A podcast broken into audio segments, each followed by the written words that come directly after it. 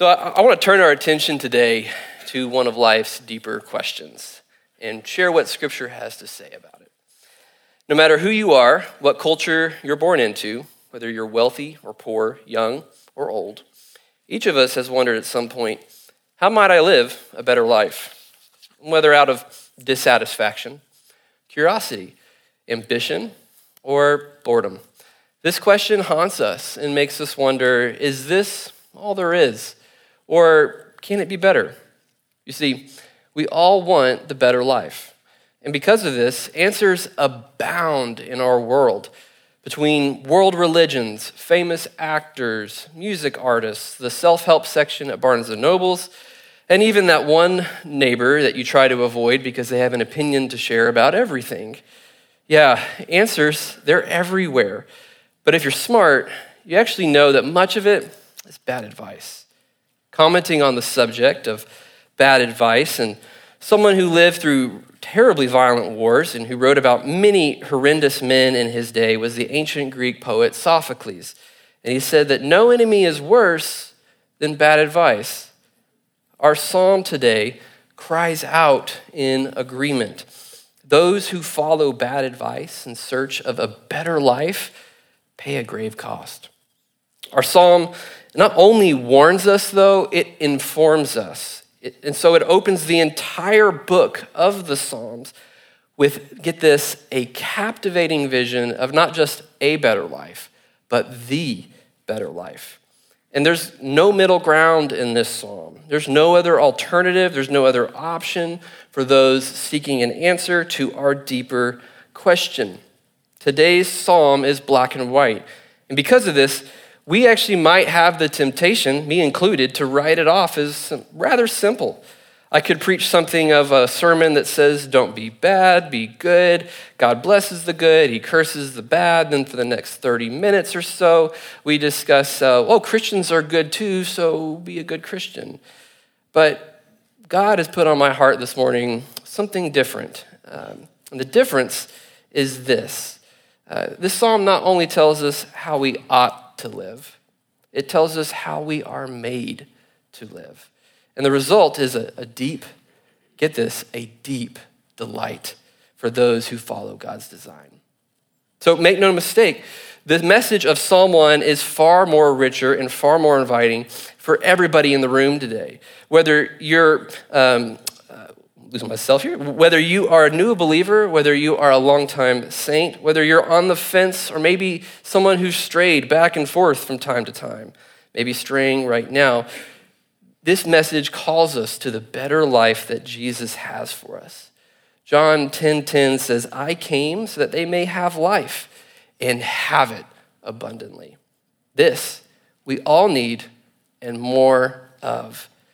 And the good news is that this abundant life is available to this morning to all. So if you're taking notes this morning, we're going to divide our time between three questions. They're rather simple.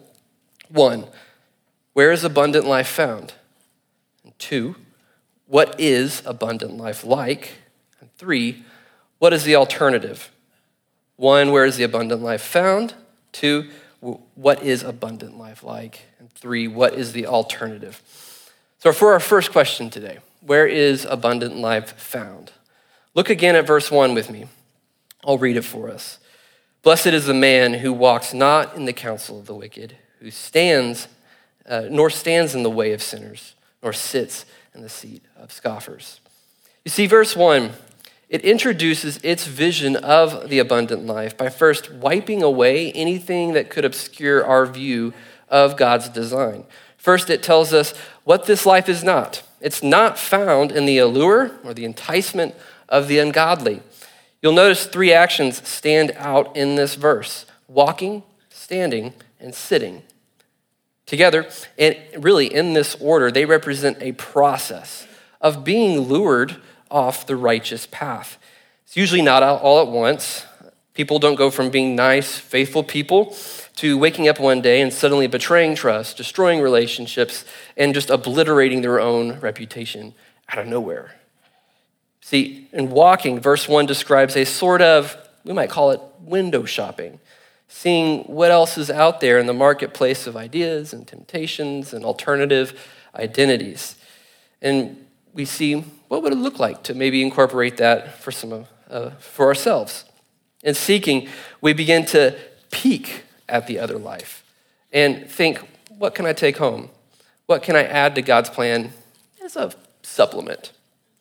See, eventually, we're no longer walking, though, but we are lured in and now standing, now comfortable being around the ungodly and indulging with them. See, by now, you've given in to the alternatives a little here, a little there. And really, when we veer from the path and stand in the way of sinners, we are now actively adding to God's plan. And probably also, most likely, shedding other parts of God's plan to make room. See, this is standing, but then it leads eventually to sitting. And sitting is the final destination. And it's not just a hardness of heart against God, although it is, but it also is a malicious rejection of what is godly. Our text says here we sit with scoffers, people who pridefully ridicule righteousness. They claim to be above or past or beyond or more educated than the people of God. And they let other people know it. And together, in group form, they evangelize ungodliness and make themselves proud enemies of God's people. See, many of us know someone who has veered from the path and moved from walking to standing, and some from standing to sitting. And here's the deal these are friends, these are family. And let's be transparent it's us. We too know the lure of bad advice.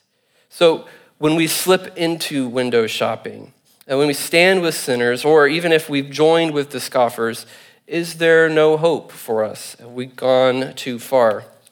The answer is no. And it's a great no to hear. Because the history of Israel, if you look throughout all the Old Testament, is a history of a people of God who constantly wrestle with Him.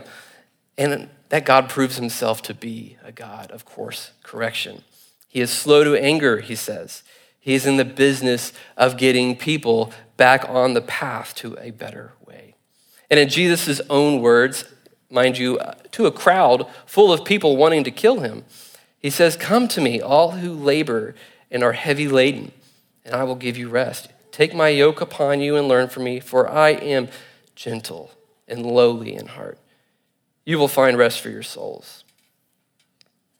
And so, after rem- uh, reminding us abundant life isn't found in the allure of the ungodly, our passage unveils where it is actually found. So, let's listen closely. And the answer, if you're closely listening, might actually kind of surprise you. Verse 2 But his delight is in the law of the Lord, and on his law he meditates day and night. There's our answer. The law? What, which law? Are we talking Ten Commandments? Is this the Mosaic law? Is it all 613 commandments? That's what I have to be meditating on? Is it even the command to not boil a, a goat in its mother's milk? I mean, I don't even have a goat. no, see, the word for law here is Torah, and it's used in its most general sense. Uh, it's not as specific as the Mosaic law or something that David would have, but all of God's instruction. And for the New Testament believer, that's us, God's instruction is found in the completed Word of God, the Bible, and from it flows all the counsel that we receive from the Holy Spirit, which always agrees with the written Word. So, this, Grace Church, is our answer of where abundant life is found. It is found in God's instruction. So, before we jump to our next question, though, I want to make this crystal clear because some people come really, really close to finding abundant life but they fall short of that delight that David, or whoever the psalmist is, we don't actually kind of know, whoever this is, um, they fall short of that delight that they speak of. This is because we look at and see what people of abundance are doing and we copy it. Um, or we look at people in Scripture who seem to be living an abundant, blessed life by God, and we copy that. But we might actually miss one crucial element. Um, and which leaves us lacking and then looks us to kind of looking to supplement and window shop. So hear me say this merely doing good things, great things, or even amazing things will not automatically give you that better life that you seek. The missing element in these good deeds is motive, and specifically, deeds done in love. 1 Corinthians 13 clarifies if I speak in the tongues of men and angels, but have not love, I am a noisy gong or a clanging cymbal. And if I have prophetic powers and understand all mysteries and all knowledge, and if I have all faith so as to remove mountains, but have not love, I am nothing. If I give away all I have and deliver my body to be burned, but have not love, I gain nothing. Love, love for God and his people is how we find that delight of which our psalm speaks.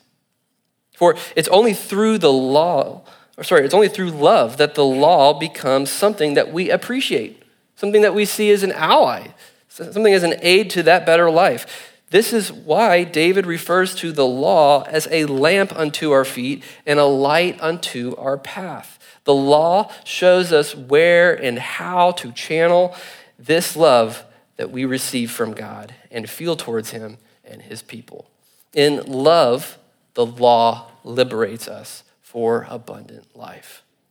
So let's now take a look with that clarified and see what this life is like. Question two, our second question for today What is abundant life like? Verse three. He is like a tree planted by streams of water that yields its fruit in its season, and its leaf does not wither. And all that he does, he prospers. So this, this is the captivating vision of abundant life. It's the one who delights in God's instruction, who's motivated solely by love. It's a person who is like a tree. The tree that we actually see here is a fruit bearing tree. It's, it's one that's tapped into that never ending supply of nourishment. And the tree doesn't have to worry of where its water is going to come from. It's going to make it from season to season because it is by that flowing stream. And it just simply grows, and it grows through any circumstance. You see, here at Grace Church, we exist to make disciples of Jesus by his grace and for his glory. It's actually our mission statement. And whether or not you have already trusted in Christ as your Lord and Savior, it's our desire to see you connected to God, to see you also thriving and bearing fruit, and to help you prosper in your next stage of growth as someone who's following Jesus. But this only begins if you can admit your need for God. See, He is our life source, our, our sole life source. And I'll be blunt there's no hope of a better life, and really eternal life, than if you're not connected. Perhaps inspired by this psalm, there's actually another similar vision of a tree on this subject. And it compares in Jeremiah a person who rejects the Lord's help with one who accepts it. This is Jeremiah 17, 5 through 8. If you're turning there, I'll give you a second. Jeremiah 17, 5 through 8. Look with me here. Verse 5 Thus says the Lord, cursed is the man, not blessed, but cursed is the man who trusts in man and makes his flesh his strength, whose heart turns away from the Lord. He is like a shrub in the desert and shall not see any good come. He shall dwell in the parched places of the wilderness, in an uninhabited salt land. Blessed is the man who trusts in the Lord, whose trust is the Lord. He is like a tree planted by water, who sends out its roots by the stream and does not fear when heat comes, for its leaves remain green. And it is, and, it, and is not anxious in the year of drought, for it does not cease to bear fruit. The difference? It's clear. You and I were designed by God to be dependent on Him to be connected to Him. Like trees, we can't trust in other trees for the better life that we seek. No matter how well it appears that they're growing out there, trees can't simply just vicariously be nourished. Trees don't work that way. A tree can't also just muscle its way through a tough season on its own. It again has to be connected and listen, firmly rooted in the life giving soil. If not, it can't be expected to grow. It can't be expected to get bigger than a shrub here, says Jeremiah, or produce fruit from season to season. This is not how trees are designed. Um, now, we, though, are designed for connection. So, where are you planted? What is giving you life? Have you looked past God's offer? Have you supplemented your, your efforts to find a better life with other things? Maybe you're looking for a diversity of resources among the human experience, if you want to say it fancy like that. Um, but let me plead with you go all in on God. Go all in on Him. God's blessing is reserved for those who trust in Him alone. Jesus says, I am not a way, a truth, a life. He says, I am the way, the truth, and the life. No one comes to the Father except through Him. And later, Paul, a man who left the heights of power and reputation and gave everything to follow Jesus, did it work out for him? Well, he quotes from Isaiah saying, Everyone who believes in him shall not be put to shame. And another psalm, Psalm 37 5, commit your way to the Lord, trust in him, and he will act. Do you believe that promise? If you go all in on God, you will not be left hanging. And if you want to do this today, if, you, if this is the day that you go, okay, I am ready to make that step, or I'm not sure if I have, but I, I need to make sure that I have, come talk to me or someone else today. We want to help you get connected to eternal life and start living the abundant life that our Lord and Savior has for us. There's no need to wait. Now, the vision of the tree that we see in both passages is profound. And for the Christian who's weathered many seasons already, it calls us to invest deeply in the Word of God, perhaps more than we're comfortable or have before. And it also calls us to invest in the ministry of His people. See, uh, we know the difference that God's Word has made, especially those of us um, longer in the tooth, I think is a phrase that Jeff would say. Um, so but there's also sometimes where we, as people, whether we're older or younger, we feel spiritually underwatered, maybe spiritually malnourished.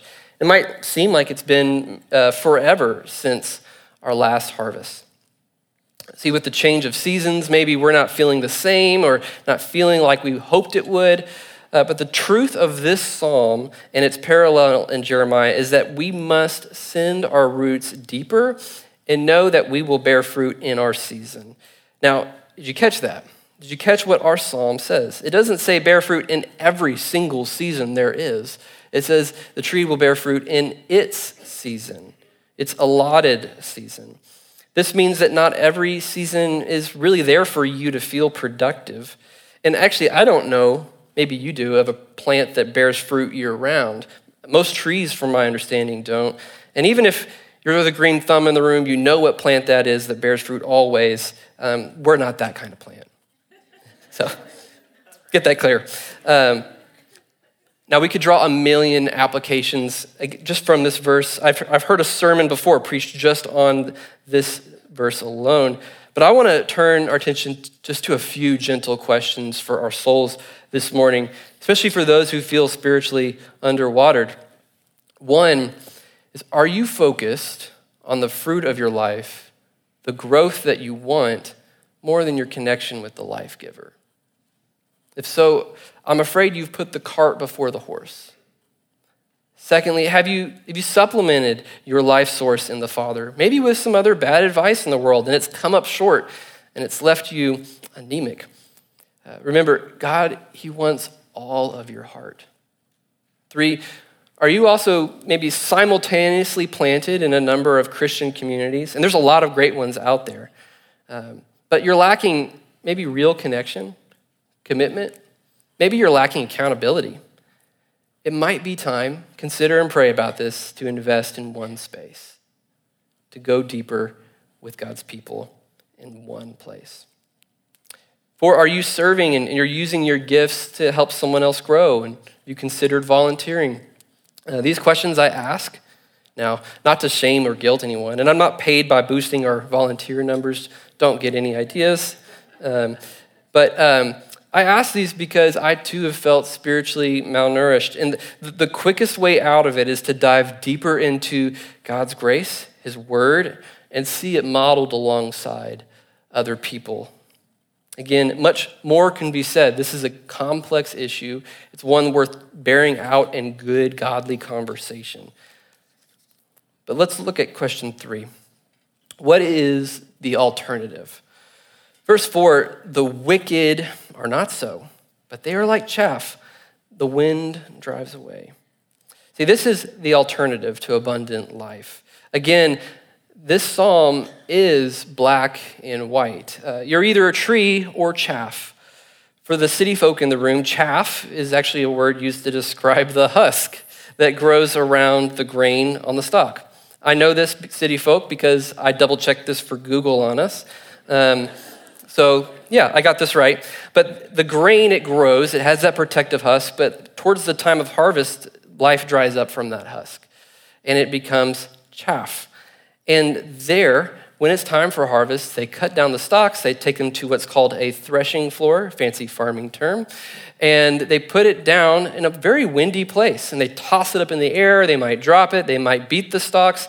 Whatever they do, by this point, the husk is almost like tissue paper in consistency. Enough for the wind just to obliterate, break it apart.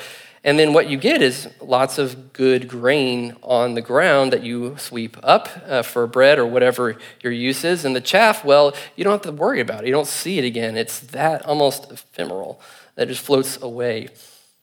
So back to our psalm, the time of this comparison I want to turn our attention to. There, this is not the time of judgment just yet. But the wicked are like chaff before judgment. This is the best that they can hope for and be and become. You see, at some point, the promises of ungodliness will fail to pan out. The consequences, they catch up with you. And before you know it, you're left dry, and a season will come. You'll have no promise of life from there forward. You'll be separated from life. So you might say, Ethan, hold on. It says the wicked here. I don't know if you caught that in your study, um, but I, am not wicked, and the people I know that aren't godly, you know, aren't wicked. Come on. Well, actually, the Hebrew word for wicked here is the word rasha. And though our wicked uh, English word, uh, it, uh, it's reserved usually for the worst kinds of people, serial killers, terrorists, that sort of group. Uh, actually, rasha is something broader. It's really anybody who rejects God's law, who turns away God's offer of life. Um, this whole group, all of the ungodly, again, anyone rejecting God, they, they are like chaff. And they're easily blown about and blown apart by the circumstances of life, even before judgment. Now, this is the alternative again to abundant life. No uh, nowhere close to the promise and the vision we see of the tree. But it's actually not the end of the story. Verse 5 and 6. Look here with me. Therefore, the wicked will not stand in the day of judgment, nor sinners in the congregation of the righteous. For the Lord knows the way of the wicked, and but the way of the wicked will perish. A couple observations here. So the fate of the wicked matches the fate of the chaff. It is something not connected to Christ, the source of all that is good. What hope can you expect there to be apart from God? And this becomes painfully clear at judgment. Two, and the Psalms are actually kind of sneaky and very clever in how they're arranged. You can find a, a nugget of wisdom if you read really closely. Here's one right here is that so far in our psalm, the, um, the righteous have been used in the singular form. It's just one person. The wicked, though, the ungodly, it's been plural all the way through up until now. And if you're reading through, identifying, praying through this, you too feel almost the loneliness it, that righteous is, sorry, that righteousness is. Um, it can be, it can feel like as everyone else is up to no good, making other decisions, and you alone are just trying to do the right thing. But until verse 5, it's here we are reminded that the righteous see clearly that they are not alone anymore. At judgment, they will never be alone anymore. Um, amen. Verse three, or sorry, third observation, verse six here. It actually says the Lord knows the way of the righteous. Now, when I first read this, I kind of thought, this has been a great psalm so far, but it kind of seems kind of like an anticlimactic ending. Um, we, yeah, we know the Lord knows the righteous. He's God, He knows everything. Um, how is this supposed to relate to what comes before? It actually becomes a lot clearer when you realize that this word know here is a particular Hebrew word, yada, which is an intimate relational knowing. This is the sense um, of knowing something um, personally, knowing something with active involvement and competence. So, after being married six years, I've gained a special familiarity with my wife that I've gotten way better at knowing more and more things about her and her personality what gifts she likes, sense of humor, favorite way to relax. If someone is with me and we're talking to them and they raise a topic, immediately I kind of almost know what she's thinking whether she's going to share that one story, hopefully not that one other story. Um, but, but also, like, if she's like, uh, we, we got to change the topic, this is not something that I really enjoy, we need to get out of here. I, I just kind of know this in, in the moment, in the instant. I've developed this over, you know, six years or so. Um, so this is a knowing, this yada, is one that's developed over time. And what's really neat is that you get better at this. But sometimes you realize, oh, I'm not as good at it as I thought. Pregnancy hormones right now, they're, they're definitely uh, reminding me that I have much more to know and learn. so I'm playing catch up, but God is never, God never plays catch up in his knowing of us, in his care of us. He's never surprised. He's never thought, oh, I didn't account for this. He is, he has complete competence in how he cares for us and complete knowledge. This is the kind of knowing that the Lord has for the righteous from birth to judgment. No surprises in between. Um, a beautiful, beautiful truth, but for the wicked, not so. So, whether you are tree or chaff, judgment is coming. This is the harsh reality. See, there are many promises to a better life, uh, but there's only two destinations. Again, many advice, um, many ways of living your life, many better ways that um, are advertised, but only two destinations. As a preacher of God's whole counsel of God's word, I, I have to talk clearly about judgment. And I, I promise not to belabor this point, um, but there are a few indisputable facts that we will all know and see one day that are already revealed to us in Scripture. See, at the end of our life, everyone has to give an account to God personally, in person, as to what they've done. Everything. No one gets out of this. Two, God's response is black and white. It's either eternal life or eternal damnation. Three, all ungodliness has to be paid for. It must be atoned. God is a holy God. To be in his presence requires a clean slate, to be sinless. Uh, Romans 6:23 says that all sin too is also punished by death, removal from God. And, and Romans 3:23 tells us the magnitude of who all sins. It's everybody. Everyone falls short of the glory of God. And finally, how thorough is judgment? No ungodliness survives. So these are the simple facts. They're hard facts. But depending on if you're tree or chaff, this is good news or bad news. For trees, the good news of, um, is that all ungodliness done by the believer is paid for by Christ's death on the cross through faith. They are incorporated into Christ. Incorporation, it's a big word. Um, it's kind of hard to wrap our brains around it. Paul uses the phrase in Christ all the time, and that's almost too short. It doesn't clarify what exactly we mean unless we really, really look at it. Um, a helpful example that I've once heard is that um, consider a stained glass window. Now, the window alone is a beautiful picture of multicolored glass. There's actually a picture itself de- depicted on the window, though it's, it's actually transparent and you can still see through it. Light still shines through it, shedding beautiful colors on what's behind it.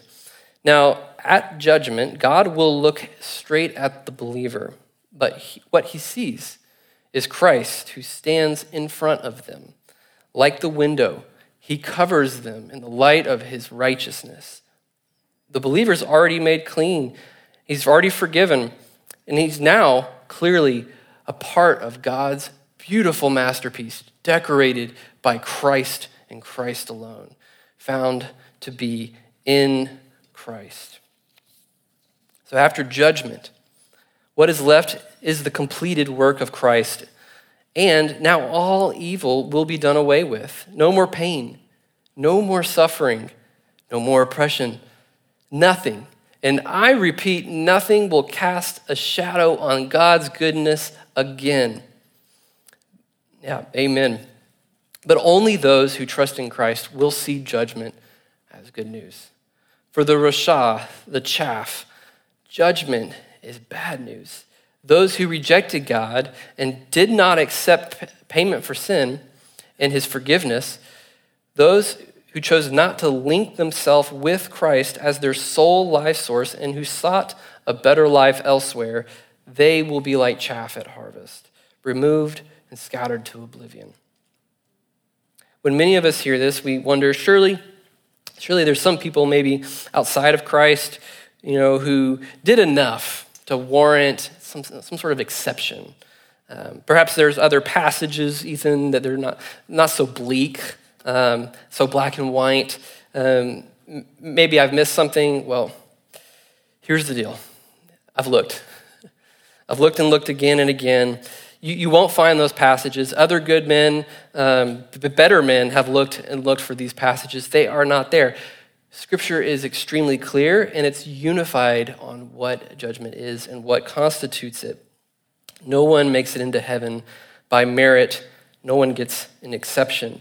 It's only through the work of Christ and his faithfulness. So, those not connected to him, like a tree by a stream, will not stand in judgment.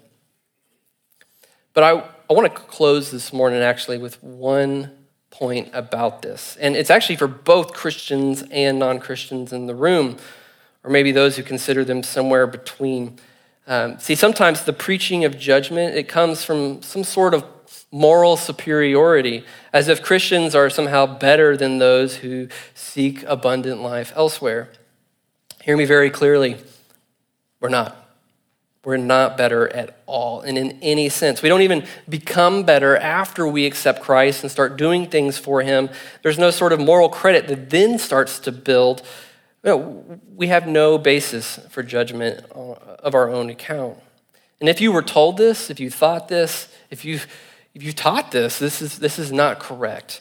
Um, all the credit, and, and, listen closely. If you're half listening, you, you might think something's up. Uh, but all credit that we gather in our life, all the good works, all the wisdom, everything that we do in love for Christ, all of that is not of our own um, will, our own work, our own credit. Romans 5 says, It is God who pours love into our hearts. We don't generate this love ourselves. And further, it says, We who, like the rest of the world, were once enemies of God, have become reconciled, not by works, but by Christ. Again, nothing of our own merit. So even if one of us goes out, accepts Christ, and saves a million people, they preach and they're just become one of the evangelists, one of the evangelists of like our generation, a Billy Graham of sorts. Um, even that person has no right to boast over an unbeliever and say, Yeah, yeah, I've done more than you, I'm better than you. No, because they have been used by Christ. They are a vessel. They're honored by God, empowered by God, and get to enjoy what that's actually like. But again, it's not of their own merit. They have a privilege and enjoy that with the Lord, being connected to Him and used to Him at a profound capacity. So I'm going to close this in prayer. I'm going to ask the worship team to come up here. Um, but before I pray, I want to let you know that I asked Moy to play a song that we tend to play often. Um, and before someone accuses Moy of overplaying something, it's, I'll take the blame this morning. But the lyrics speak and meditate on this reality that all we have is Christ. Um, it's far too relevant to skip after today's message. I ask you to proclaim these words from within. Um, think about them all. Every verse is relevant to the truth that we bring nothing of our own merit to the day of judgment, only the righteousness of Christ. Amen. God Almighty, we are so, so grateful to drink from your word this morning. I pray, Lord, that its work may do a great work in us, for us, and for your kingdom and your glory. We ask, Lord, that we who feel pulled towards the vision of a better life um, find that this week, this, this week lived out in ourselves. Um, help us to respond in the way that you wish, Father, and help us to delight in love of what you have for us. We love you, Lord. May we love you more. In your name.